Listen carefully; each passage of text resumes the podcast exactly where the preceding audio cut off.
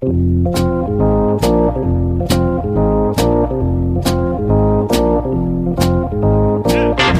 us a little bit about what you saw and, and, and being able to relay that message to Cora when you watched Kimbrel pitch and, and kind of help out so he wasn't uh, tipping his pitches. So tipping pitches, we hear about it all the time. People at home understand what tipping pitches is all about. It's amazing. And that's remarkable. Alex, tipping pitches mascot, Alex Rodriguez, laid down a challenge for us this week on Twitter. Have you seen this? I did actually see this. Are you talking about like the El Presidente challenge or whatever it was? Yeah, in the Um, Heights it- movie El Presidente sponsor challenge. Right. I watched it and then it completely left my mind. So I don't remember what the challenge actually is. Right, neither do I. Same exact thing happened to me, and I refused to watch the video before this podcast because I'm going to play it right now for you, me, and the Tipping Pitches listeners. Listen up. The new film In the Heights is finally hitting theaters and HBO Max on June 11th. And guess what? With Presidente, you could win $96,000, just like in the movie. Yes, $96,000. Think about that. You could be your own boss, you can pay off debt, or even buy your dream home. For a chance to win, upload a photo to Instagram or Twitter showing me how $96,000 would change your life.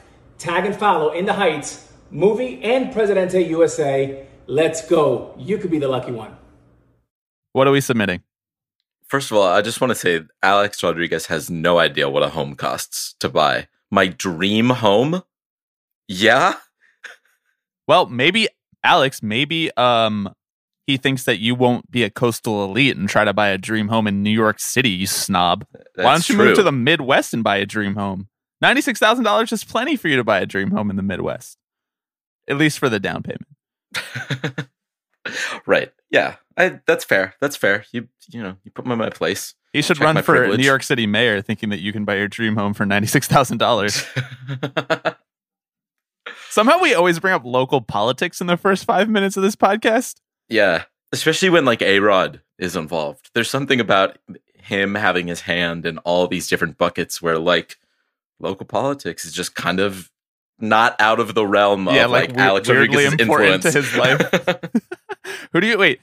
Uh, you want to talk about who you're going to vote for New York City mayor? Have you made your mind up yet? I know there's a lot of terrible candidates. Jesus Christ, I really don't want to talk about it. I don't know. I there's no. No, I, we're not. We're no not one's earned their vote yet. No, just no one has knocked on the door and really earned it yet. Uh, no, okay. What are we submitting for the 96 G's, bro? Think about how much good we could do with an influx of $96,000 into the LLC, into the t-shirt empire, as Bradford William Davis alluded to on Twitter this past week. I just want to say, I think the last thing that podcasters need is for people to just be handing them money. Like podcasters don't need ninety six thousand dollars. Wait a second. Okay, wait a second. That's true of some of the upper echelon podcasters, but for little small indie guys like you and I, think what ninety-six thousand dollars could do for us. We could become like the fourth biggest baseball podcast in the world instead of like the twelfth. I mean, yeah, no, I or we could probably go to a Yankees game and get a hot dog and a beer Yes. and just have a great time. You Mhm. know, one game. That's all that's going to get us. After taxes, I mean, we might actually also have to cover up some of it out of our own pocket. You still haven't answered the question. How are we going to submit how ninety-six thousand dollars will change our life and business? You know, he's going to choose someone who has like a small business too. So we're we already Yeah, have a yeah. leg up on the competition. True, right? We have an established LLC. We're somewhat well versed in tax law. Third straight pod talking about tax law. I I have I, I'm having I'm having trouble coming up with this with an Mhm. answer for this. In You're part having trouble because- answering one of my questions to start the Yeah. podcast. Wow. Right. Okay, What a Everybody at home is very surprise, right? comfortable. Yeah. Right back to the old games.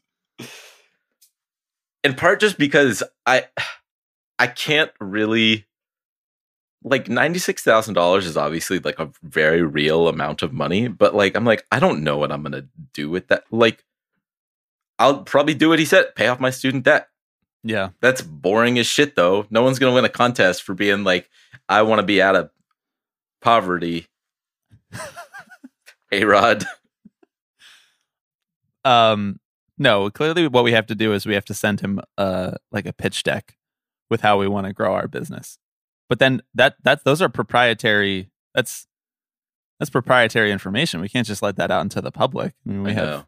Special trade secrets about how we're going to grow the t-shirt empire. Yeah, I mean, honestly, what we should do is put together a deck of like what NFTs we're going to invest in. You Right. know, what sort of like crypto we think is gonna bounce back. Did you see the reporting that A-Rod wants to move the Timberwolves to Seattle? No, Do you did you remember that A-Rod was the owner of the Timberwolves? vaguely. okay, things are going well here. Uh, we're going to talk about, unfortunately, sticky substances.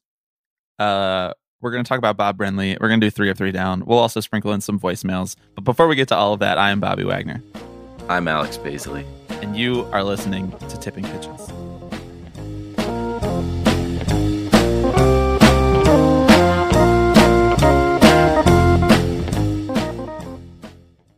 Alex, here in my notes, I have foreign substances chat XOXO written and no other notes about what I want to say. Um, Because it's all been said. We said a lot of it last week. 17 People times. have been say- saying it over and over on Twitter. We said it before the season started. We said it when they decided they wanted to enforce their rules more, which is such a bullshit statement. But this past week, really the only thing that happened news wise in the larger baseball tipping pitches universe, where we critique institutions for an hour and a half on a podcast every week, uh, was that MLB, there was this weird article in The Athletic where MLB sort of delineated some of the things that they want to do to help enforce the sticky substance rule, uh, the foreign substance rule that they claim is out of hand. Uh, no pun intended. Um, you cleverly pointed out on Twitter that uh, MLB didn't really own up to any of the responsibility here. Here's what the league, here's what leaked out of the meetings about how the league is going to help to uh, quell this issue of pitchers using foreign substances to get better spin rate and movement on their pitches. And I'm reading from the athletic article now. Place a greater responsibility on teams to enforce rules against doctoring the ball within their own club. Empower umpires to check, especially caps, gloves, and uniforms, if there are clear signs of illegal substances on a pitcher. Stepping up enforcement in the minor leagues as a way to address a systemic problem within the sport. Alex, uh, anybody else they want to blame? Like, can you? Is there a way also, that you and I you can and help me, stop this problem? right? As Yeah. viewers at home, call the hotline if you see a sticky substance on a pitcher's glove. Which I want to, I want to point out, it's like getting so blatant. I just want to say there were like multiple videos on Twitter this week of people being like, "Hey, look at this pitcher, very obviously wiping at something black on the inside of their glove and then going directly to the ball. Like they're not even hiding it. Name the pitcher, Alex. It's your boy. It's Yu Darvish, against the Mets. That was the one this week. Come on, Yeah, own true. up to it. It's it's true. It also was um pitch from the Indians. It looks like Karinchak. Oh, you hate to see it. You do hate to see it. That's a Mm, bummer. That's Yeah. I'm couldn't, big- ha- big couldn't happen to a better guy. You know. Right. Yeah. Interesting that that that's the the foreign substance he'll he'll use. Do you think that that was Nazi approved pine tar, or is it just normal pine tar? no 5G chips in that, huh? How long can we keep it going? No. Uh, it's just an incredible deflection of blame by Major League Baseball here. Um, and nothing new, you know. Many, I'm not. We're not the first people to point out that this is very reminiscent of how they handled the steroid situation. We're yet we're so early into this scandal, if you can call it that, that I'm not sure if it's going to have the magnitude of the steroid situation. But we're talking about mismanagement at the level that people are starting to bring up late 90s, early 2000s steroids baseball, which actually legitimately drove fans away uh, in large numbers. So, you know, you and I were discussing before we started recording the podcast that we're just sick of talking about this already, but it's almost like irresponsible not to talk about it because it's it's they've allowed it to become one of the largest stories in baseball this year. Yeah. And of course there are there are accelerants in this equation, namely a guy that I can't name before 45 the 45 minute mark of this podcast, but there are other pitchers who have been known to been who have been using foreign substances for years and it's been an open secret. So I don't know what I'm just gonna stop talking and let you start talking because I don't know what the hell to say about this. Really, truly. Well, I don't really either, right? Like this is a problem that like the the blame falls squarely on the institution of Major League Baseball for condoning this sort of thing for years. This was this was the logical endpoint, right? And now that everyone's talking about it and everyone can see spin rates and especially with you know pitchers just having these goofy ass pitches that they're throwing these days they feel like they have to do something. And obviously their their answer to that is not to is not to draw any sort of hard line and say this is what you can use. This is what you can't use as you suggested last week. You know here is a here is an approved substance that you can use to get a better grip on the ball that maybe won't you know allow you to throw these bugs bunny pitches. Um it's this like piecemeal like think tanked to Yes. the to death Yeah. answer of like, oh well, if we address it at point, you know, B and point F and point G or whatever, like that'll that'll crack down. That that'll be the thing that lets players know that this isn't okay. And and Yeah. ultimately that's not gonna be the case. What's gonna happen is you're gonna have individual players who get scapegoated for this sort of thing. That's already the case, right? That was what happened with Giovanny Gallegos last week it's just going to keep happening. They're just going to keep blaming individual players in hopes that they'll make an example and have people learn, which that's not going to happen, bro. Like, That's such an interesting thread to pull on. I love that the way you phrased it, think tanked to death, because it really is. It does like reek of game theory. The way that they're handling this, they're like, well, if we wait and then we see how the public reacts, and then we let public sentiment change to a certain amount, and then we leak these things, and then, like you said, at point F, we we announce that we've absolved ourselves of responsibility in all of this situation, which is what just happened in the athletic it's just very think tanky. It is just so, and you know, I said this last week, but like they're just not existing in the real world. Like they they don't understand that we already know, and they don't understand that we're already blaming MLB. They're doing everything they can to make it seem like it's not MLB's fault, but they've already lost that public fight. So they need to just act swiftly, which they're completely incapable of doing. they have proven time and time again that when it comes to matters surrounding ethics within the game, that they really have no clear interest in actually taking a stance, right? In coming down hard on any one side. You can look at unwritten rules, which have festered, and you can look at racism in the booth, which has festered, and we'll talk about that in a little bit.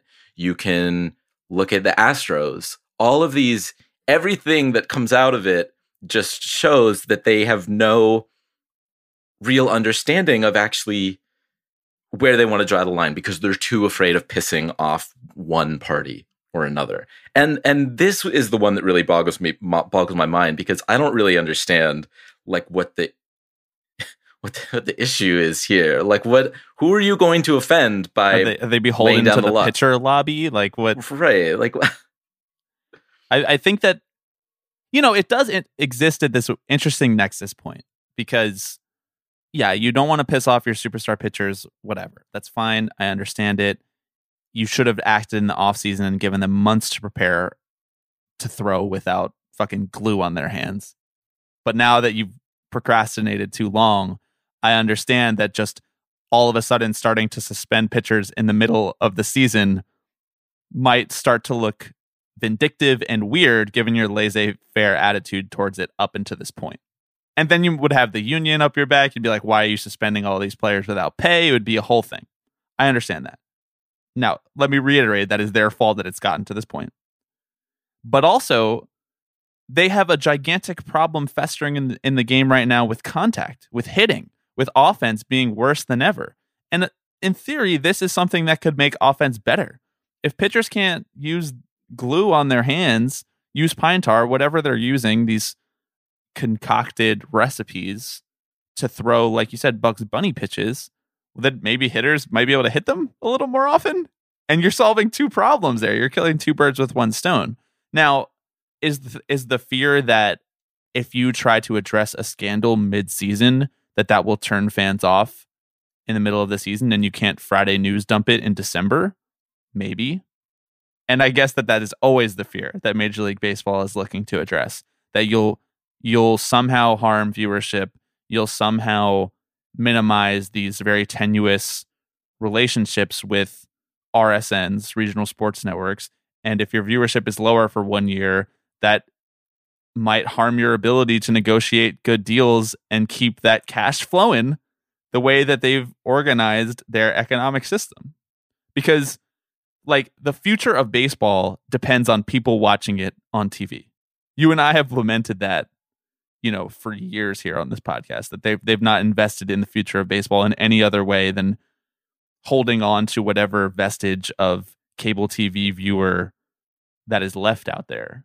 But that's the reality of it for them. So if they're worried that like they start suspending pitchers left and right and everybody's just completely turned off from the situation is like this is not a real season anymore I guess that's their fear.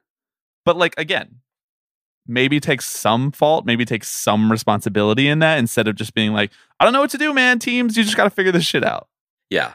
Yeah. I, I mean, it's worth like reiterating that in the steroids era, it was not the steroids themselves that were turning people off, right? People enjoyed, people loved the product. Massive dingers.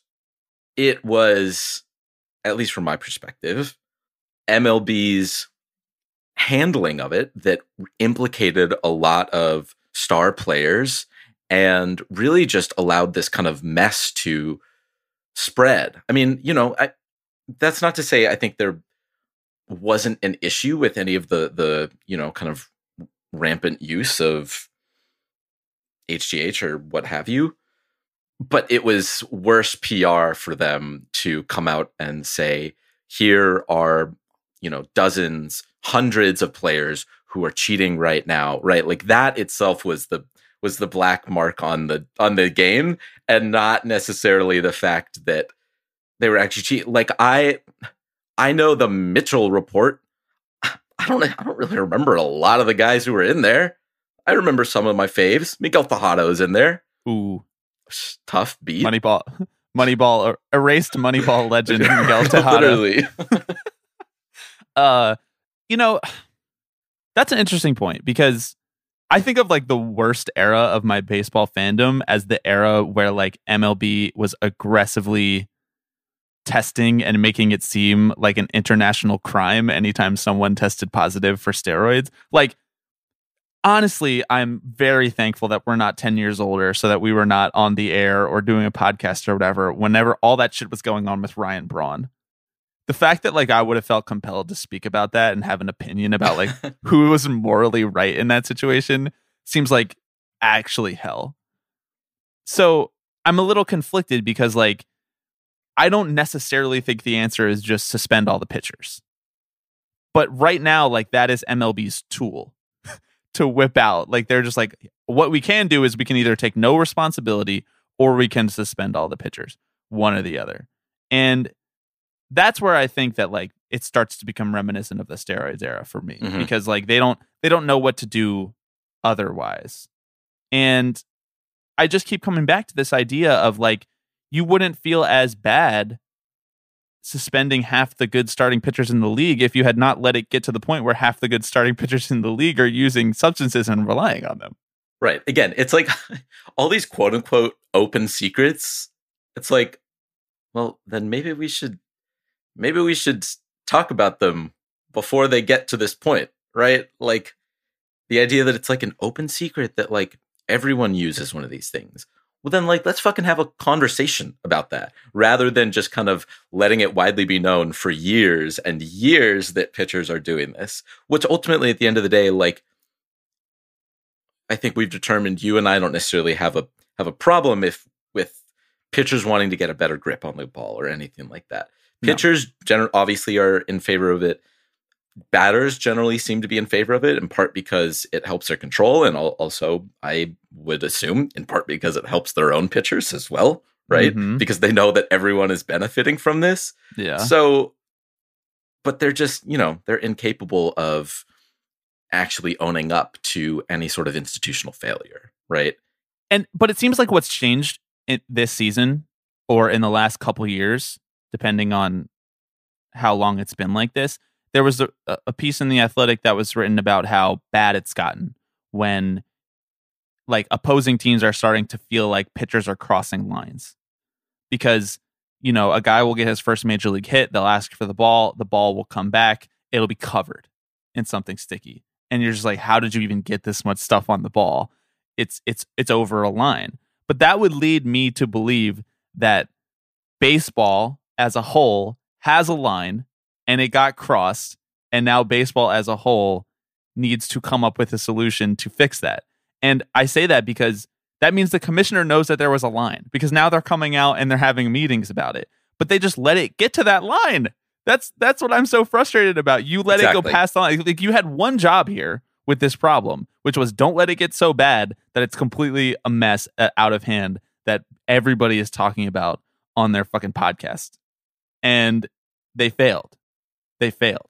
As they often do, they failed to think proactively about the future of the game and whether something was become going to become a big enough problem that it was going to turn people off. You know, it's not lost on me how other leagues handle scandals. I think that the NFL is just as bad, if not exponentially worse, about covering up scandals. But they just have such a share of the public already that it doesn't matter. Their their method is power through throughout everything. It's just to, you know, condemn and move on, as Succession would say. Condemn and move on.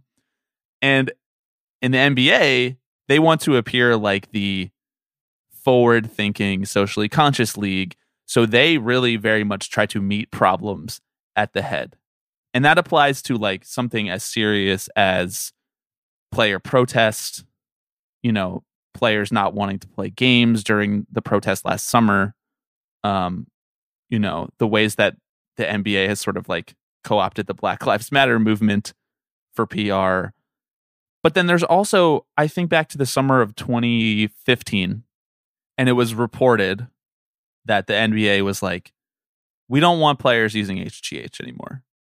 And I, I know that this was reported and I know that this was rumored because there was a lot of people that were like, you know, LeBron dropped 30 pounds that summer and he just wants to be thinner for to play faster for the rest of his career. I was like, hmm. and a lot of people insinuated that LeBron had been taking HGH or whatever. A bunch of players had been taking HGH. And the way that if you were to read the tea leaves or can you know cons- think in a conspiratorial way, you would think the NBA sent a serious memo to the league and they were like, "We're going to start suspending players next year if you don't stop this." And then there was like an out. Then there was like a couple suspensions for PEDs the next year, but none of the major stars. Probably because they sent this memo, and then a version of that memo leaked, and that's why I know about it in 2021 does does MLB just not know how to do that? Do they just only send bullshit memos that they don't know how to enforce? Because you and I discussed the memo where they said, "Hey, we're going to start enforcing this rule more this year." And now they're not. so what's the answer here, Rob? Like do you do you have power to fix a problem or do you not? Right. The players called their bluff, right? They said, "Okay, suspend us. Do it." And that's really like that is the that's the point that we're at right now, right? Where you have pitchers openly flaunting this, right? Maybe one pitcher in particular. But like it's it's obvious it's very obvious as you know, as we said earlier, like you can see it in games. You can it is very clear. So I don't know, it's time for the league to put up or shut up, right? Yeah. You said you're going to start suspending players. I, like I don't want them to do that. That's not the way that this is going to. That's not going to end well. I don't want you to to spend the entire Dodgers rotation. I wouldn't mind it. It'd be okay. There are a couple guys in there. I'm okay with them going down. They might only But, win like- 98 games instead of Uh-huh. 107. yeah, exactly. Um, okay, let's talk about another problem that MLB has let get well out of hand, which is um, yeah, the broadcasters that they employ saying racist things on the air. Uh, let's talk about Bob Brenly and what he said this past week uh, during Marcus Stroman's start against the Diamondbacks. Brenly is the color commentator for the Diamondbacks. He, I, I don't, under, I didn't understand it when he said it. I don't understand it now. I'll just play it for the listeners. Pretty sure that's the same do rag that Tom Seaver used to wear when he pitched for the Mets. It was so it was so out of the blue that I was like trying to understand where his head was at in terms of coded language. Like but it turns out that Bob Brenly has a has a history of um, bad takes about So does he? about players. That he does. Uh, here's a here's a video that our friend Bradford William Davis shared of Bob Brenly talking about the game's biggest star, Fernando Tatis Jr. Might be easier to run the bases if he didn't have that bike chain around his neck. Kind of weigh him down, doesn't it? What do we do about this, Alex?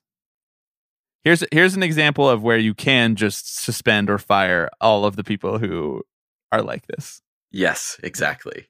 My favorite Brenly take is the one where he just openly advocated on a broadcast last year that, you know, you should be able to throw at hitters.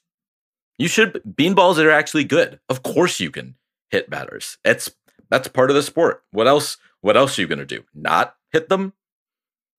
Anyway, This just this keeps happening. You can set your baseball calendar to this happening.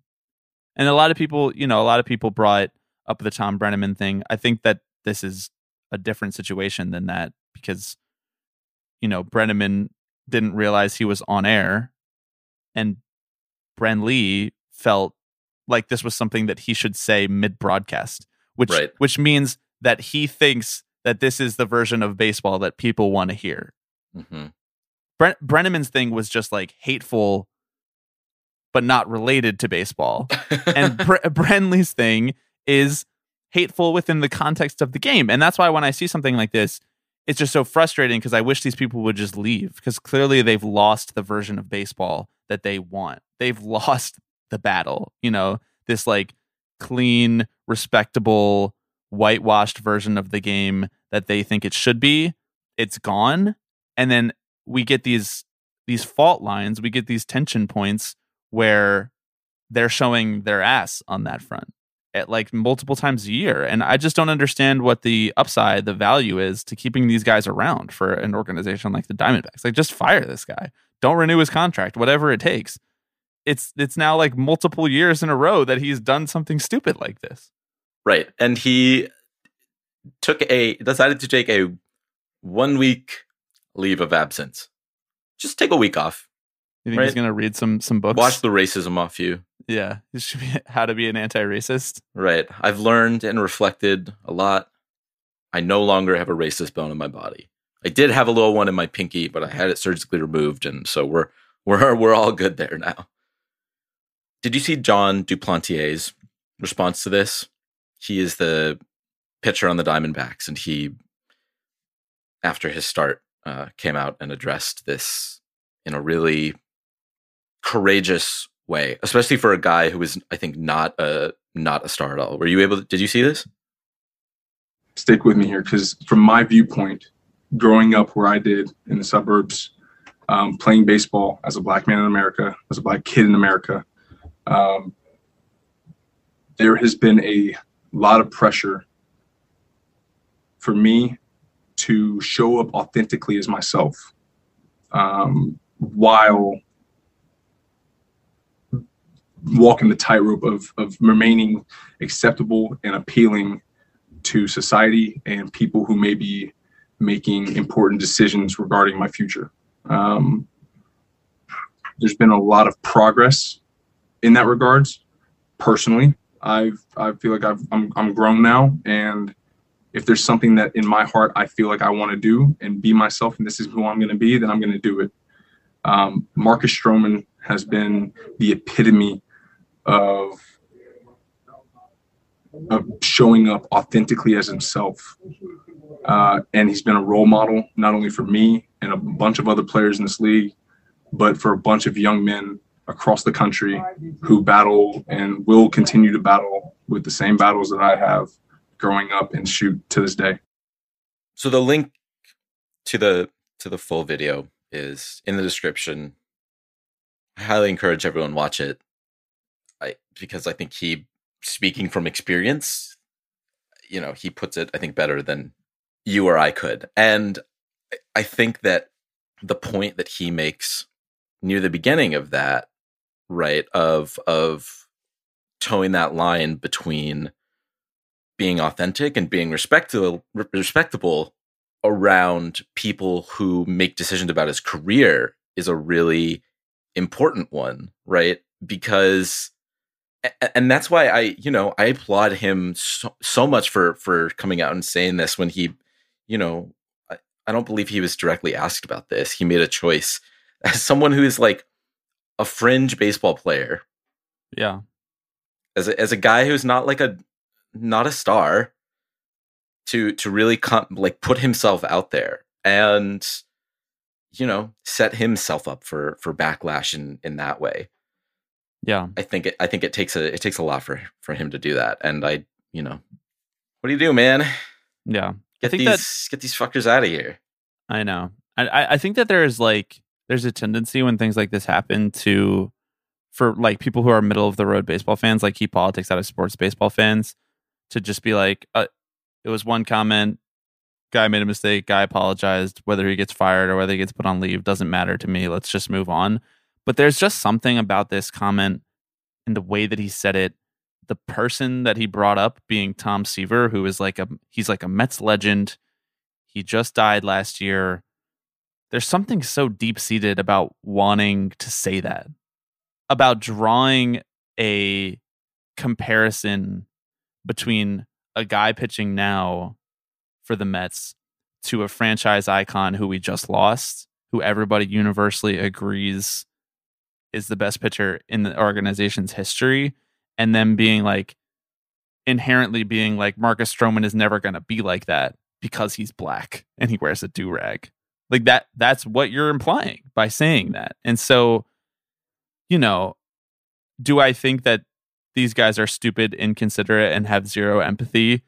Yes. But do I also think that this is a bigger, more deeply rooted problem?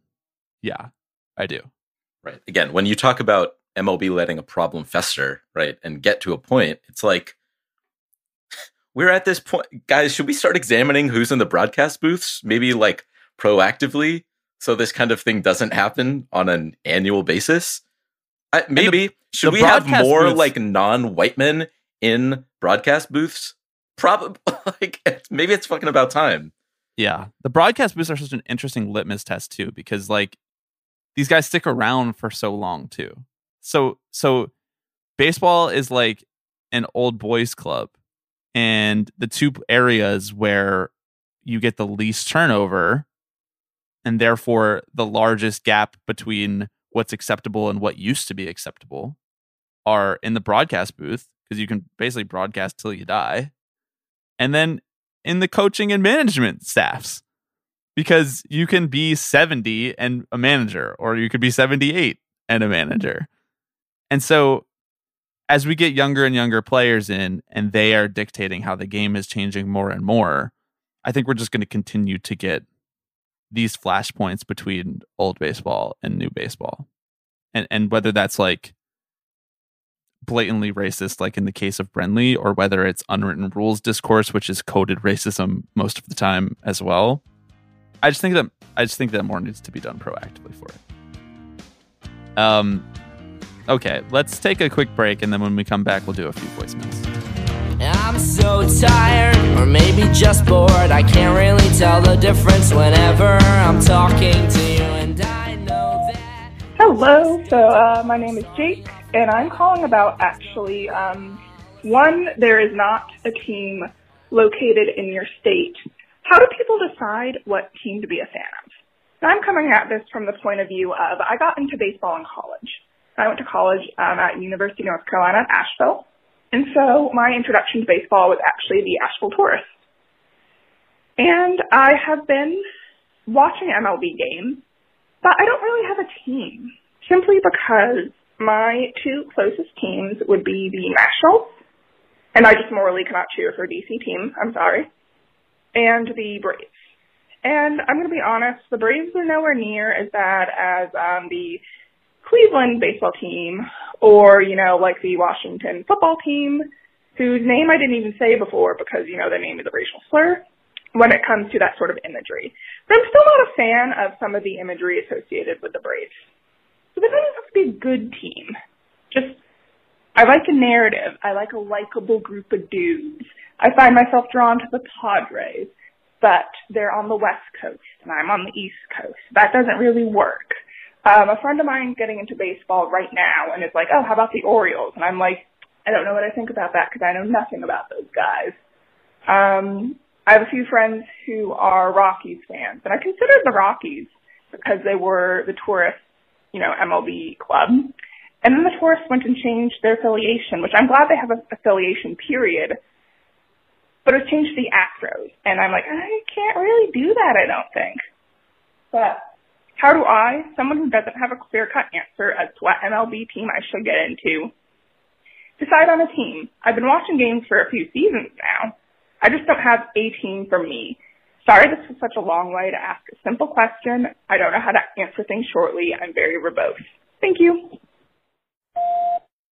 So this right here, Alex, this is one of the harder conundrums to solve in baseball.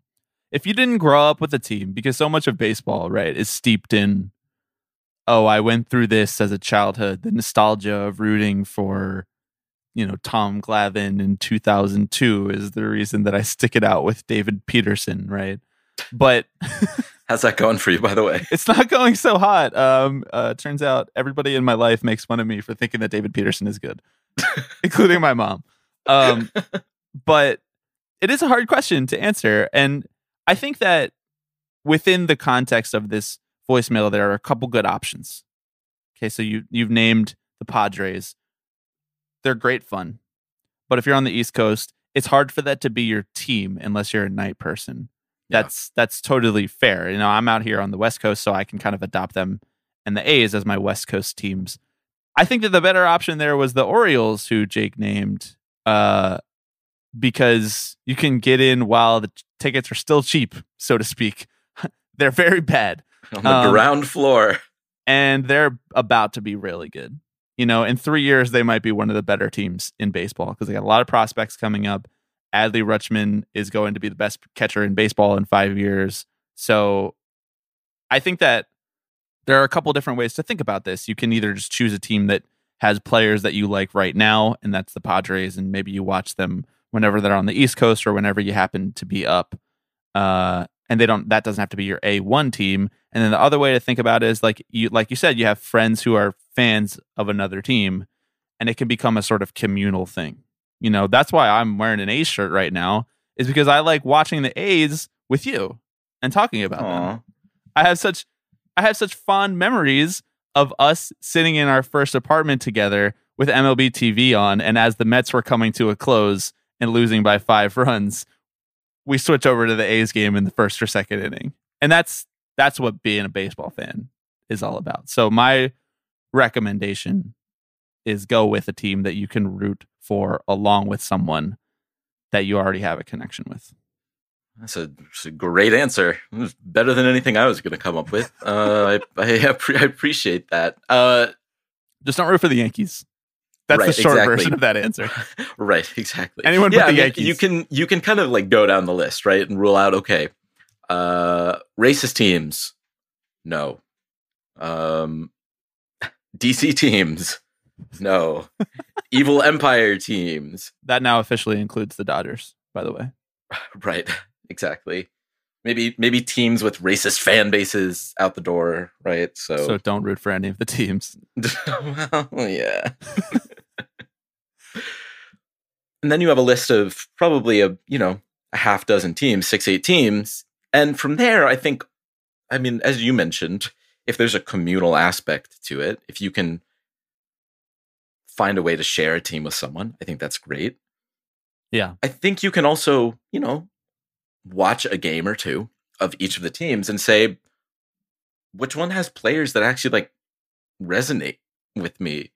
If I was just watching baseball teams, like you know, Yeah, like if you were a free agent fan. starting from scratch, like who would I go to? It would probably be like the Marlins or some shit. Like Yeah. again, if I knew nothing about how th- their inability to actually run a baseball team, and I just like watched a baseball game, it Oh would be the God. Marlins because Shots that team. Derek Jeter. Sorry, man. He's got a six part dot coming out on him, so he'll by our by our good friend uh, Randy Wilkins. So he'll be he'll be okay, I think. Big Um, congratulations to Randy. Well deserved. So Yeah. happy for him. big facts. But like the Marlins are an extremely fun team, you know, and they have kind of dope threads too. I think that's a factor that cannot be missed. Is like Yeah.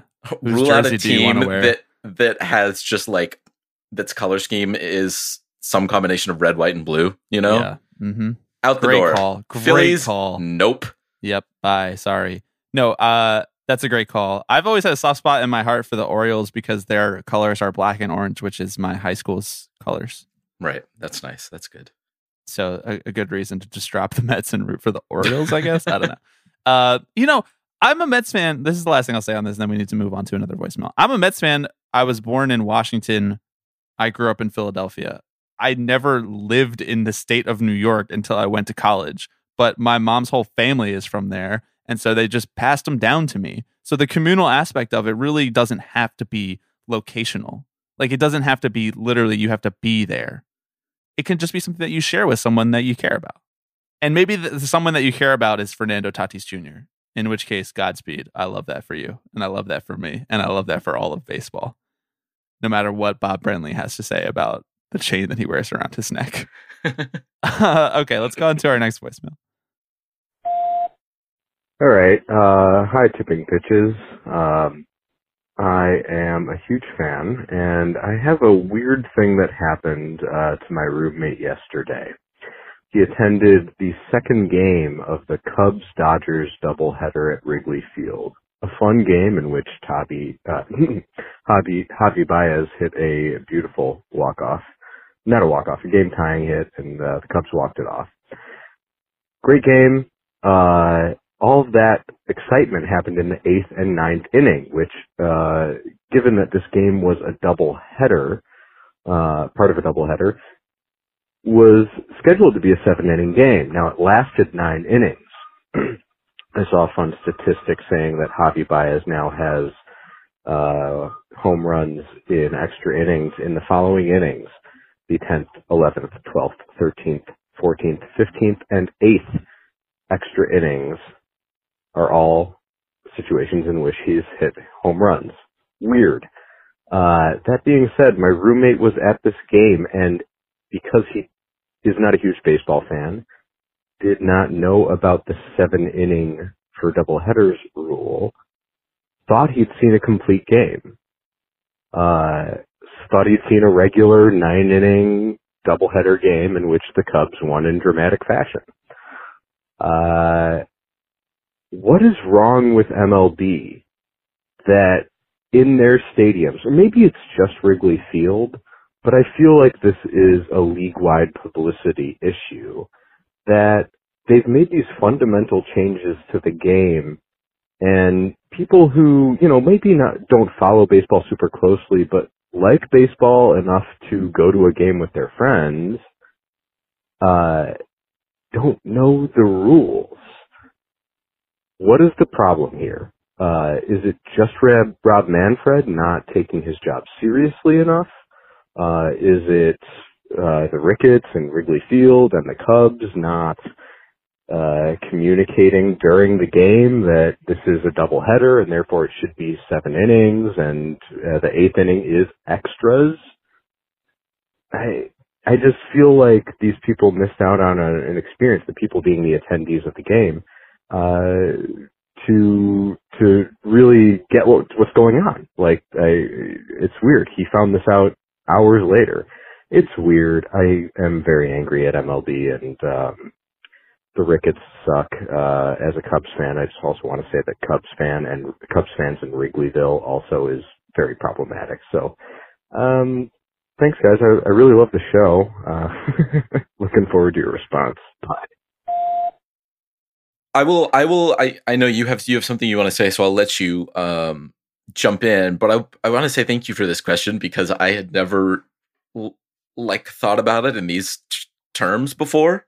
You know, Yeah. I, I think I said this in uh in the off season or at, around the beginning of the season where it was like, yeah, we're getting to the point where I, a seasoned baseball fan, am still a little unclear on what some of the rules are. And Right. overall, that is pretty bad PR for your league, right? And it strikes me as this is the kind of thing that can maybe be resolved if Rob Manfred just like walked up to a baseball stadium to like fans tailgating outside a stadium and said, Hey, I have some rule changes. Can I run them by you real quick?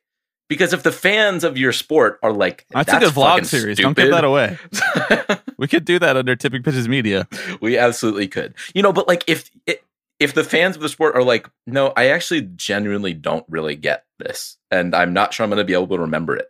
That's you maybe need to do some some internal reflection there. That's true. I'll, I I agree with everything you said, but I'll, I'll identify the systemic problem that I think can help this specific instance.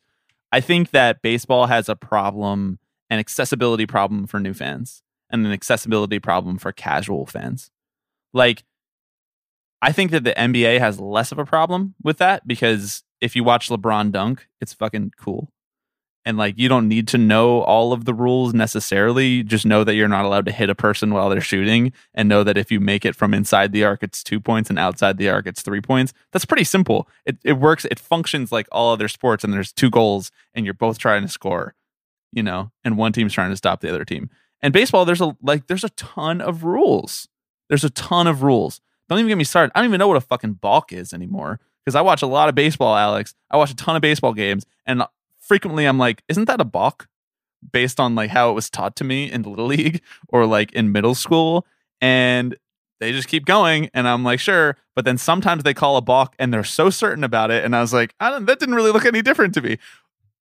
So I think that baseball has a serious accessibility problem where people are like inconvenienced by talking about the rules. You know, they're like, if we just made it where you put the rule up on the screen sometimes when it's relevant for the fan who might not understand what's going on. I think that would help a lot of people who feel like they can't engage with it because they don't know exactly what's going on.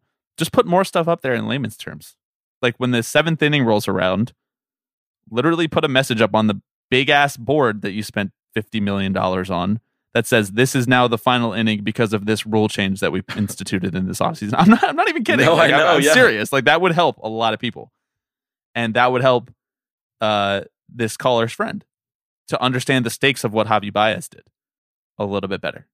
Yeah, I think that this is like really systemic. Obviously, th- like this is a a symptom of baseball's inability to actually communicate with its fans, right? And like you said, um, you can. I mean, this conversation applies to statistics too, Yes, right? If you're a new yes. if you're a new baseball fan, how the hell do you figure out like what statistics WRC actually actually mean and what are important? And you're gonna come in and have, you know, half the stadium saying wins are the the thing that defines how good a pitcher is, and the other half saying, you know, shut up, I'm calculating win probability or whatever, you know, as the tweet goes. Yeah. Um Oh, I got really nerdy about the Reds put isolated power on their big board, Yeah. but like they don't put an explainer for what isolated power is. It just says Right. ISO up there.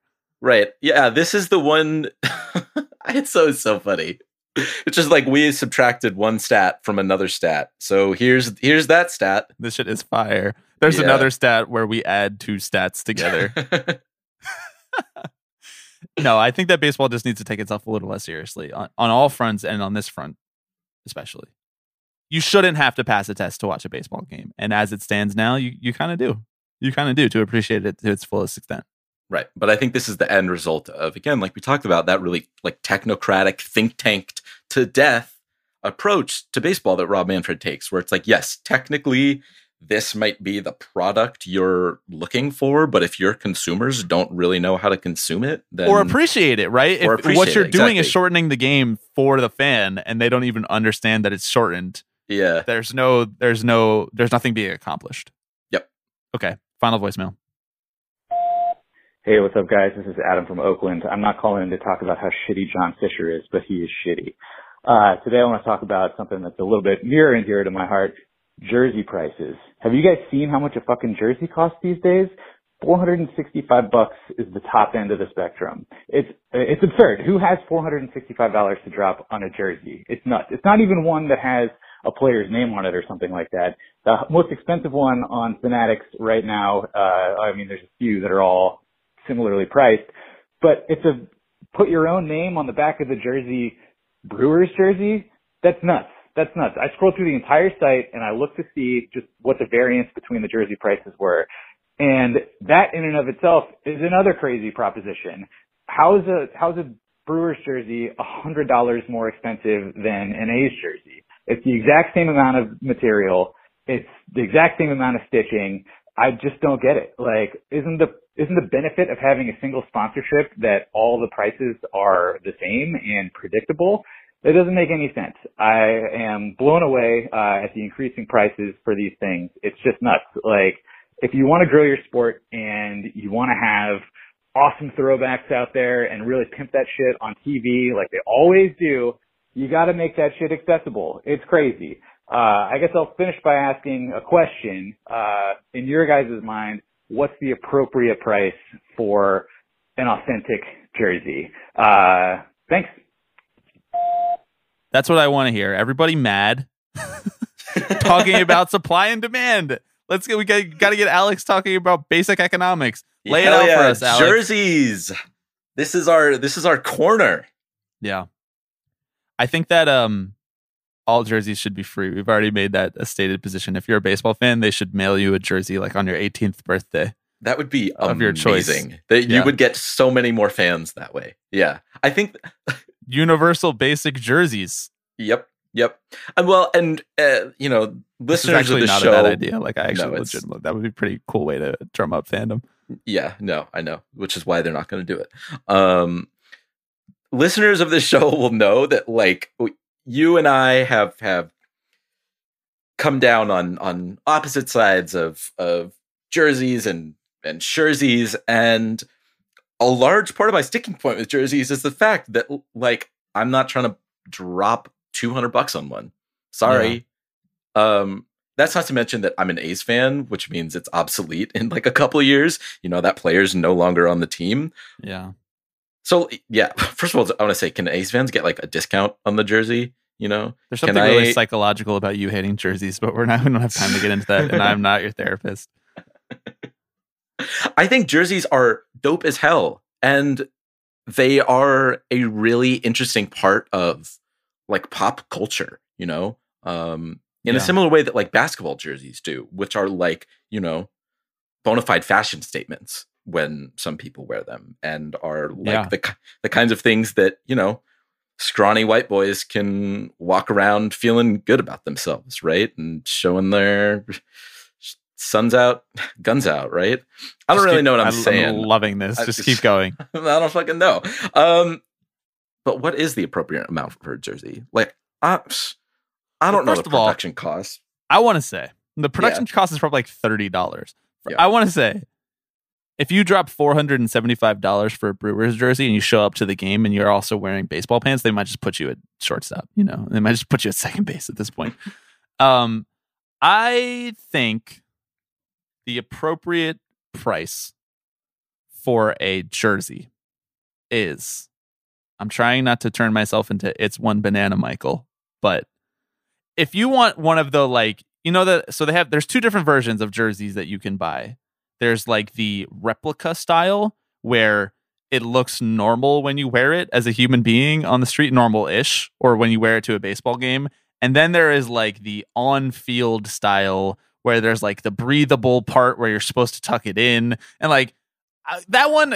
Okay, you can charge a hundred dollars for that. You can charge 150 dollars for that. That's like if you want to wear that, you're trying to prove something.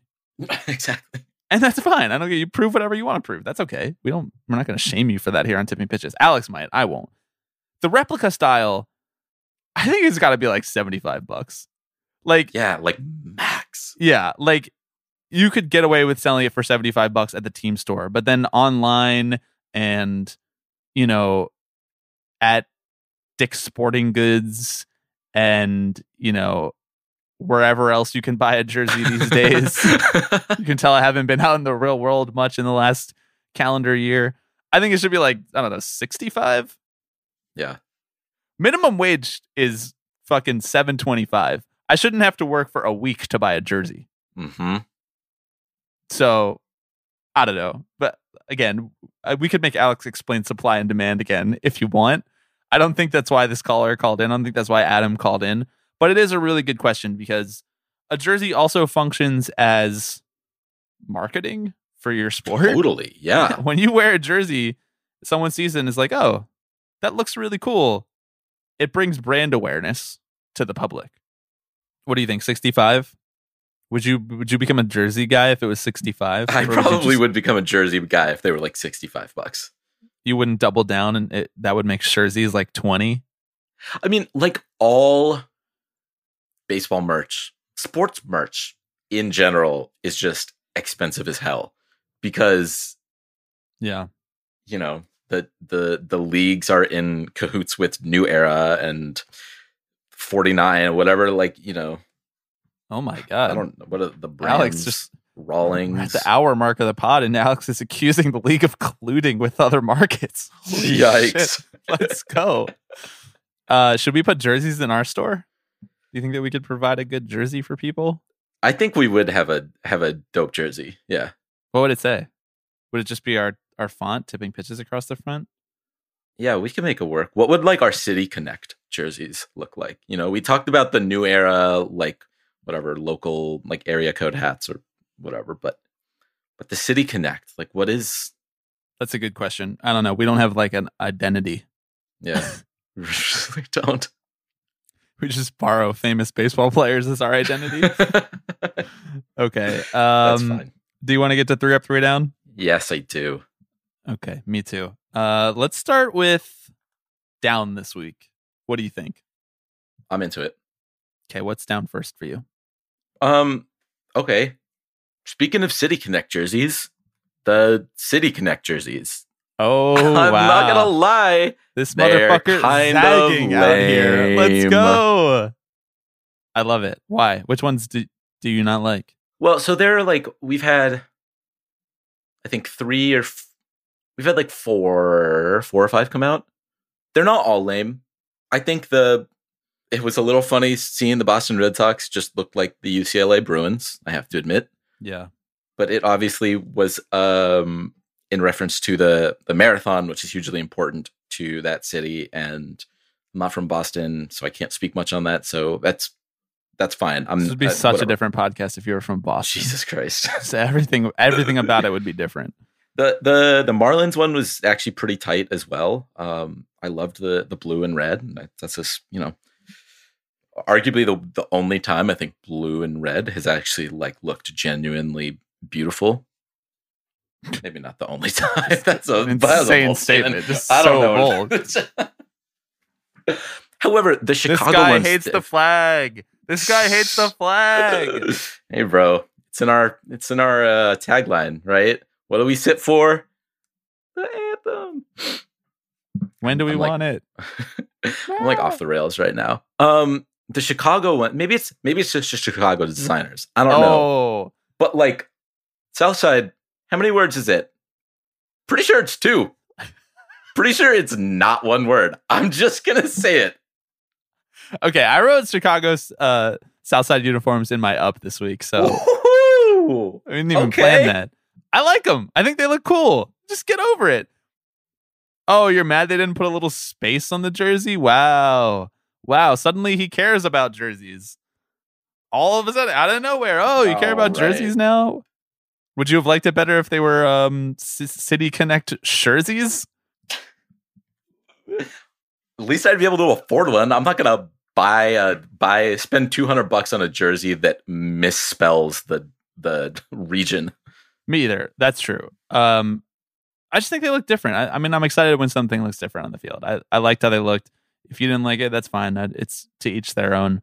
Uh, I do think that one of the things that hurt the Chicago one is that their regular throwback jerseys are just so nice that like Right. regular, you know, they're alt home uh, retro jerseys are such a fun change up, even though they are red, white, and blue, which you despise. Uh, that it's like hard to match that on a on a City Connect jersey. Mhm. But you know that's fine. You can put that on your down. I don't care. I'm not mad at you. Yeah, I mean, I, you know, if you if you like them, more more power to you. I have I have I have no ill will towards that, and I do I respect the fact that they are trying to get creative with their branding. Uh, I don't know if you saw the Chicago the Cubs ones that came out. Who? what team? Do you know them? I think I think they're also in the same region. North Side might be what it's called. They have a team there still, or they? I thought they got contracted. They look like Mariners jerseys. They, they that's straight up. That's just what they look like. I'm sorry. I like the Mariners jerseys though. I think they, yeah, they have some of the I do too. But I don't think the Cubs should be wearing them. What if what if we just traded jersey styles for like a week? You know, like what if the Mets just got the A's jerseys, but So, it's like, when Mets? You, know, like Okay, you- yeah, like you just trade the colorway and the design and the fonts and everything just for fun, just to just to mix it up. That would be extremely cool. Yeah, Yeah. I'm here for it. Another reason that MLB won't do it. Okay, my Uh, first down also, this week. also, also, I just want to say it would make the games completely unwatchable because I would have no fucking No clues idea. on what team. I already don't know half the guys that are on teams these days. Yeah, they just exactly. cycle through so many players. I barely even know half the guys on the fucking Mets with all the injuries. Uh, my first down this week is the the photo that uh, advocates for minor leaguers tweeted out of the meal that the Oakland Athletics are feeding to their minor leaguers, which got Fyre Fest trending on Twitter. That's how I genuinely actually thought like someone had mixed up the photos and they had accidentally tweeted out the Fyre Fest one. Fyre Fest one looked better because it didn't use like yellow ass American cheese. Yeah. Um, this is not going to be a segment about American cheese uh, versus cheddar, but I just think that it's so like just have an ounce of respect for your employees, you know? Like just do one thing that shows that you respect them. And then we can progress from there. But at this point, it's like you're you're paying them poverty wages, you're feeding them bullshit, you're making them travel all around for a very tenuous opportunity to make the majors at one at one point. And it could all be fixed with like a few million dollars. And it's not like a few million dollars coming from Alex Baisley's bank account, even though he can afford it. It's a few million dollars coming from fucking John Fisher's bank account. And not even, not even. It would be coming from the Oakland Athletics bank account which just happens to have the financial backing of $5.3 billion, which is John Fisher's net worth. Yeah. It's just like, dude. This um fittingly was is my second down. Um Yeah. so th- that's fine. Um people like to make the argument that like, oh well they're they're basically interns, you know, they they haven't proven their their their, worth yet and you know what they we they can't get too comfortable like cuz they have to be able to like show they can grind, you know, and it builds it thickens their skin. They can grind through the minor leagues, and then they get to you know get paid the big big bucks in the major leagues. But it's like these guys are not succeeding because of the environment. They are succeeding in spite of the environment because there are these like artificial roadblocks that are set up for them at every step of the way that would be so easy to remove, right? And we're seeing it happen, right, with the um, Astros providing housing for their minor leaguers. But like, wouldn't you want your the professional athlete that you are paying in hopes that they will become a star for you to like, I don't know, Have every well- opportunity. a re- well-rounded meal? Maybe I think that helped their development. I'm no scout.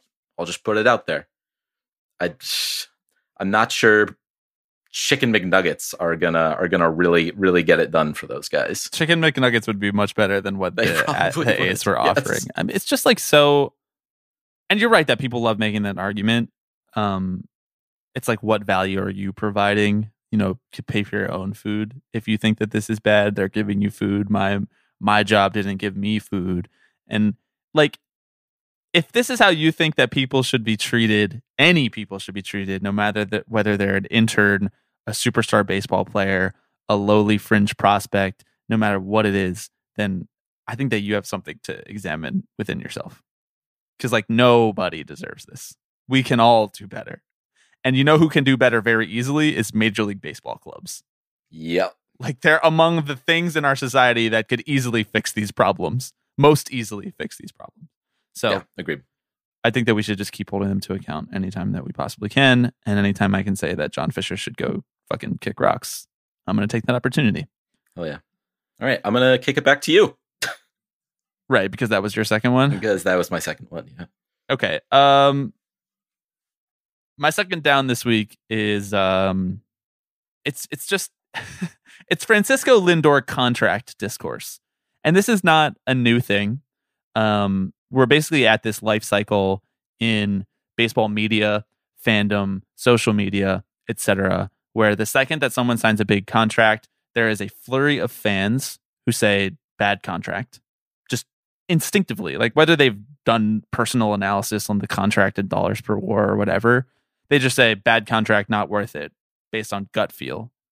And then we we get a you know a small to medium sample size of a guy either performing well or in Lindor's case performing poorly, and then you have the next level up in this food chain where there is media reporters higher level fans of the team who have larger social followings or podcasts or whatever feeding that feedback loop again by being like, look how bad he's performed or look how good he's performed up until this point. And then you have the original fans coming back into it and eating that shit up, just being like, I told you guys, I told you guys they shouldn't have given him this big contract.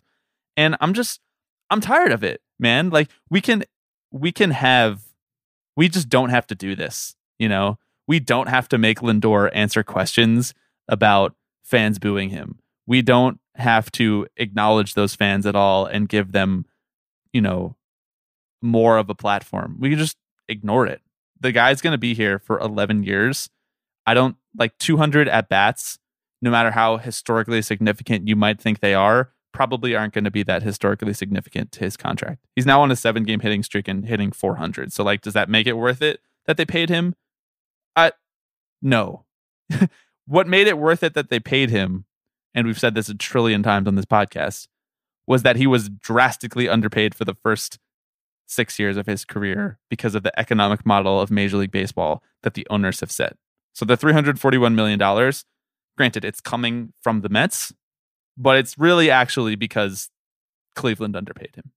And that's just the way that this market works. And if you don't understand that, you can't understand that. Then don't fucking say anything about his contract on Twitter. so that we can all just kind of enjoy the baseball, which is why we're here. Exactly. I don't care well, if he's getting paid six hundred million dollars to play for the Mets. It's not my fucking money. Right, and that's that's the the key point here. I think is like if you enjoy watching a player like Francisco Lindor, then like that's the end. That's, that's the it. end of it. That is that is it. If he's performing poorly and you're disappointed about that, that's fine. Like I want to see him succeed too, and that is that's it. That's the. I wish he was doing better. Doesn't really connect to how he's getting paid. Can you imagine if like I had a bad week at work and my coworkers were like, "Yeah, is we knew when we when he signed that uh that agreement offer sheet that, that, offer sheet that he was uh he was a little overpaid." Yeah, yeah, yeah for sure. I'm gonna start doing that to you. Fair. Yeah. This see podcast, if that makes you tougher, this... you know, see if that sharpens you. exactly. Yeah. Uh okay, what's your next down? Your third down, right? The last thing down for me. Um and and this is a quick one. It's a it's a real water is wet one. Uh it came out this past week that the Rays, in negotiation with the city of Tampa over a potential new ballpark, um, threatened them that uh, hey, maybe we'll uh, Maybe we'll move to Nashville. We're looking at Nashville. It's a potential location. Just you, just you watch. It also came out that they haven't had any conversation with Nashville at all, yeah. right? So it's one of these things where it's like we're just going to say some names. I sh- I might well, leave you for this girl that I've never talked to. exactly. Yeah, my uh I have a girlfriend who's at a she goes to a different, different school, school, though, different, yeah, so for sure, for so sure. you wouldn't so you wouldn't know her. She yeah. would definitely go to the dance with me if you'd say no. So I mean, I swear, trust me, bro. I hmm. not not a ton to say on this because it it treads over the exact same ground that we've been going over with the with the A's. The Rays and the Um, A's just continue to be interchangeable East Coast, West Coast teams. Yeah, honestly. I all I can say about this is at least they're settling on one city rather than the uh remember their little Tampa Montreal plan? They were like, yeah, we'll, Yeah, that we'll was just cute. bounce back and forth. Yeah. That was like a light threat. This Yeah. is more like we'll just threaten you, you know? Yeah, exactly. Fuck it. Fuck it. you know? Safety's off. We're just gonna threaten to move to Nashville Yeah. with so, Justin you know, Timberlake. sucks, but I but I I have to respect it. They're mask off. Uh, okay, I'm gonna just gonna go to my third down before we start talking too much about Nashville, a city that I've never been to. Uh, my third down this week is unfortunately for is is an unfortunate week for a friend of the podcast, um, Ross Stripling. Did you see that it came out that Ross Stripling realized he was tip tipping his pitches this Yeah. past week? Yeah. I really wrestled on whether to put this one in up or down. You know, Right. great Good PR, for us. Yeah, Wow. Ugh. just shut up, shut up, shut up, shut up, stop talking. Great PR for us, uh, but an unfortunate week for Ross. So nothing to say about this other than that I love it. I love it when a guy tips his pitches. yeah. Ross, it's it's gotta be tough though. So you're welcome to come on the pod. This is a Yeah. safe space for pitch tippers. I landed There's on no down because he's like he's like cribbing our style a little bit, you know. Right. Yeah. yeah. dude, he didn't. He thing, didn't clear that. Like- he didn't clear the IP with us. Hey, you dude, know? like if you wanted to invite to the group chat, you should have asked before you just like got all our numbers and started a new one. Like it's okay. we might have just added you in. okay, let's go to ups. All right. My uh, my first up is already out of the way, so you start. My first up this week, Bobby. We're gonna have to reset the sign. It's been zero days since conservatives have melted down about the All Star game being moved out of Atlanta. Yes, cycle I'm getting my eraser for the whiteboard as we speak. Um, the, the conservative small business advocacy organization called Job Creators Network. Mm, wait, I have Solid. bad news for you. You're not allowed to continue this point because we've taken a loan from them Oh, that's. Yeah, you're right. because it's getting Um, cut from the podcast. filed uh, this past week in a in federal court in New York that um, demands that Major League Baseball return the game to Atlanta and and pay out uh, a hundred million dollars in damages to local local and state small businesses and one billion dollars in punitive damages. Wow, this this is special. It is special, yeah. This is what the uh, Alfredo Ortiz, who is the who's the president and CEO of the Job Creators Network, said in a statement. And this is I'm I'm reading this from the um, Atlanta Journal Constitution. MLB robbed the small businesses of Atlanta, many of them minority owned, of $100 million. And we want the game back where it belongs. This was a knee jerk, hypocritical, and illegal okay, reaction to misinformation about Georgia's new voting law, which includes voter ID. Major League Baseball itself requests ID at will call ticket windows at Yankee Stadium in New York. Busch This Stadium in St. Louis, It's and like at all taken ba- straight from a Tucker across the- Carlson segment. genuinely and also like it's it's like okay so wait so is this about the businesses or is it about the uh, voter id law shit that you're pissed off about like It's you about kind of gotta both. you kind of gotta pick one guys No, they don't have to. They don't have to do anything because they've never been asked to do anything that makes any sense in their lives. Like this goes back to you remember when uh, MLB claimed that they lost like six billion dollars in the pandemic, and it's like you didn't actually lose money. You just didn't make what you were expecting to make in a very positive future outlook for how you thought things might go. Like a hundred million dollars. Again, I say the MLB All Star Game is not a hundred million dollar influx for a city, because if it was, cities would be fighting way fucking harder for it than than cities were. right exactly the i think we we really like to overstate baseball and just sports in general its impact on the local economy which more oftentimes than not is a negative one uh they they they they say that the financial losses from from MLB's action are staggering citing more than 8,000 canceled hotel reservations. I do I do feel Does bad for 8,000 the Atlanta chain of Hilton hotels. How will they ever recover from this? I'm never going to financially recover from this. Hold on. I'm doing some quick math, Alex. 1 million divided by 8. No, wait. Sorry. What did they claim? 100 million? That's what it was? Yeah.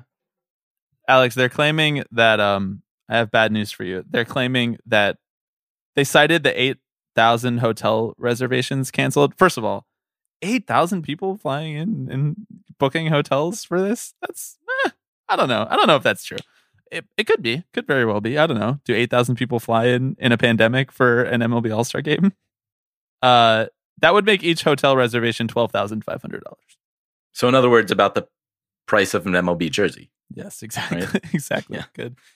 Good callback. Uh, okay, what is your second up this week?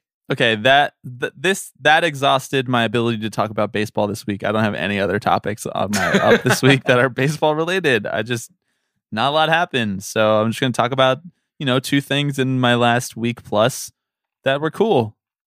Uh, and one of the first of those things is that last night, uh, Friday night, we're recording this on Saturday for our listeners. Uh, last night I participated in the Faded Comedy LA Drunk Spelling Bee and won. That's right. That's right, Alex. So if you want to go see your boy win a drunk spelling bee, go check out Faded Comedy on Twitch. I don't get a prize for winning other than being able to brag about it on my podcast the next morning. We are all so proud of you. Thank we you. really are. Mm-hmm. Did you watch? Uh huh. Yeah, Mm-hmm. Yep. for sure. Yeah. Mm, y- yeah. How are you in spelling, Alex? You think you could have won the spelling bee? You're pretty I'm good. I'm yeah, a you're pretty, pretty good. good. spe- I mean, you know, we got that we got that hashtag editor background, so we gotta we gotta know how to spell. I do think Yeah. actually we should we should do a, a baseball themed spelling bee here. You know, Like Can you s- baseball names or like baseball No. phrases? either one. I don't know that there are many baseball phrases that are that hard to spell. See the ball, hit the ball is I think somewhat, somewhat straightforward. Um, We should. I actually think a baseball Jeopardy, like or a baseball trivia night that we would invite listeners to. If enough people would come out and we like ask people to donate, that would be fun. I think we could put on a live event like that. yeah. So if you want to see it happen, I mean, you know, Let us know if you think that's a good idea. Two two hours into this episode, and if no one does it, then we just won't do we, it. we won't do it. We don't want to waste anyone's time. Delete this all our own. podcast. Delete this podcast from the back catalog. Okay, what's second up for you? Tyler Glasnow, Oh yeah, big chess guy. yeah. Did not know this about him, but uh, but you know what he did after after making a start, Yankee Stadium, the next day, he did what any other major league baseball player who loves chess would do, and that is take a stroll down to Washington Square Park and uh, and try your hand at the uh, at the little chess matches they got going down there. Anyone who has spent some time in uh, in or around the Washington Square Park area has probably seen the the little chess tables and the and the people who just post up there and you know invite passerby to to sit down and try their hand. Apparently, Lose some money. yeah, lose some money, get swindled. But apparently, Tyler is like pretty good. So I heard. yeah there was a whole like there was a whole thing on twitter where like the the the screenshot that he or the picture that he had posted it kind of looked like he was weirdly sacrificing his queen in the first move but then there was a lot of people in the chess community who were like no this is a common opening strategy then you retreat the queen is a whole thing i was more interested in the photo uh his his opponent had quite the fit working Dude was looking nice. yeah. So if you've seen that picture, you know what I'm talking about. You know, if you know, you know. And if you haven't, then we'll link to it in the description. Um, I was on a work call in a pod prep meeting talking about this exact thing, the Tyler Glasnow thing. And where he's sitting, he takes the photo, and in the background is the Washington Square Park dog park. And I explained that in my college days, I would go and I would grab some bagels and then I would kind of sit there on those benches right next to the dog park and I would eat the bagels and I would feel a little homesick because I didn't get to be around my dogs anymore. And it, it was like a sweet thing that I used to do and I enjoyed it and I have fond memories of it. And the people on the call were like, that's the most depressing thing I've ever heard in my life. and I was like, well, you just got a taste of knowing me in college. Yep. Yeah, that's me in college, the most depressing thing you've ever heard in your life. that was like the highlight though you know Yeah, like it, was, it was really Right. tough for me to hear that they thought that the highlight of my week was the most depressing thing that they've ever heard in their life i was like wait till you hear about sundays yeah, yeah. Oh gosh. Anyway, Tyler Glasnow, open invite to come on and teach us, I don't know, chess moves. Okay. What is your what is your final third and final up this week that has nothing to do with baseball? my third and final up this week which has nothing to do with baseball is i feel like it's worthwhile to talk about the olivia rodrigo al- album alex you know we've Hell spent yeah. when taylor swift puts out a new album and we have a pod afterwards we talk about it because we're big we're big taylor swift fans but the the pop sensation taking over the world right now is sour the new olivia rodrigo album what do you think it's up on my list so so you might know what i think but i want Right. to hear what you have to say about it It's pretty good. It's got some bangers on Yeah. there.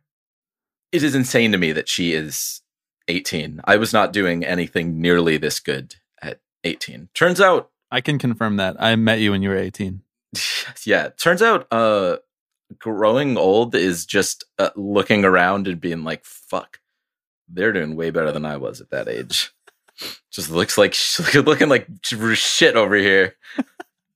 yeah i was i mean i was thinking like independent of her age like the fact that this is her first album and the like sophistication of instrumentation on the album compared to like when most people's first album when we were growing up would be like oh it you know i was comparing it to taylor swift's first album which is like it has a couple really good songs with really good melodies but instrumentally it's very simple. It's like your classic kind of country poppy just a lot of acoustic guitars, a lot of simple verses with catchy choruses. And that's just like not really the case for Sour. There's like a lot of, you know, modulation happening on the vocals. There's a lot of electric guitar. It's like kind of pop punky at moments. And I'm just like, I'm I'm into this. I like it a lot. This is the next chapter in Tipping Pitches just becoming a, a music podcast instead of a right exactly baseball podcast. first first taylor then olivia yeah i mean you know olivia R- rodrigo also a noted taylor swift stan which means that we in turn have to stan olivia rodrigo Yeah, there That's is a Taylor. Swift connection here. Yeah. Um. Okay, what's your third up? Unless you have more takes about the the Olivia Rodrigo album. Yeah but we'll we'll do it we'll do it off air maybe Good- that'll Good maybe for you that'll- is the best song. It is the best song. it is the best song on the It's album so like, good. like without a doubt Shout out to all my fucking Paramore heads, by the way. I want everybody listening to Tipping Pitches right now to know that Alex made fun Oh of me for God. putting up I a was just thinking Paramore about this the other day. in Clearly, our this dorm really hit a nerve with no, you. No, it really did. You know why? Because I was fucking right. That's why. I was you right. act like I said like Paramore is like No, uh, you called them corny. I remember it. You called them corny, and Paramore endured as an iconic vestige of pop punk music from the late aughts and early 2010s. And I just want you to know that I still love you, but I was right.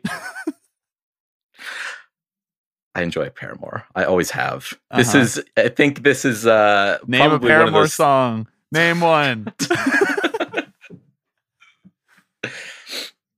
this is definitely one of those arguments that I've drummed up bigger in my head than it actually was. Right, exactly. I think what happened was I was like, "Psh, all right, dude, nice Paramore poster. And just for the next like decade, you're just f- festering, you know? Yeah. Each time you tell the story, it gets a little more like uh embellished. Alex walked into the room, punched a hole through Hayley Williams's face, and said, fuck you, poser. And then he put up an Elliott Smith poster in its place. this is real music. the posters in our dorm then became Elliott Smith, Neutral Milk Hotel, and um, The Cure. Wow. All good artists. Yeah. Like them all. Yeah. Okay, what's your final up this week? I don't even know anymore. It was. I'm not even gonna lie. It was. Uh, it was Rob Refsnyder like running into the the the wall. Um, you know, losing track of where the warning track was and just face planting into the uh, center field wall at Camden Yards, and the the grounds crew proceeding to draw a little crime scene around the wall. yeah, yeah, that was really good. that, that was that's it, man.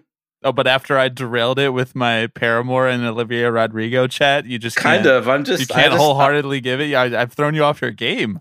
I just, you know, I'm It feeling a little, take a lot. I'm feeling a little taxed right now. I also we've been in this recording for like two hours. Yeah. I had have had not nearly enough water today. it's a it's a struggle, right?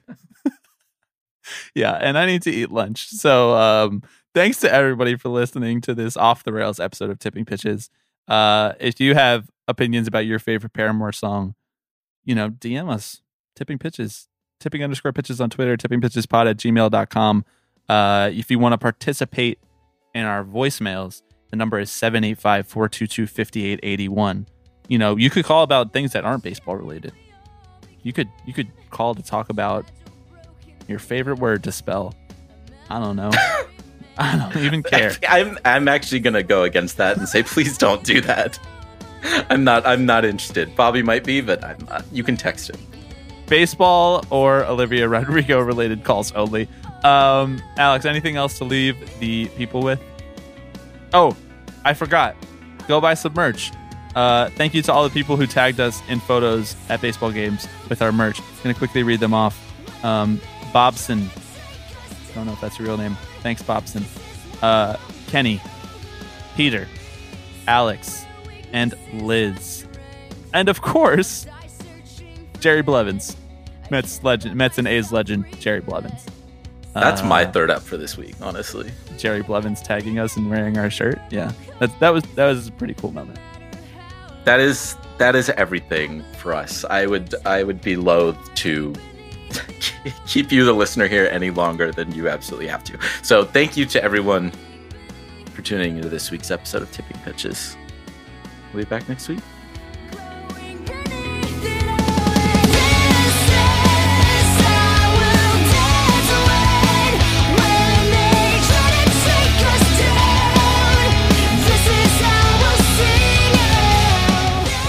Everybody. Uh, I'm Alex Rodriguez. Tipping pitches.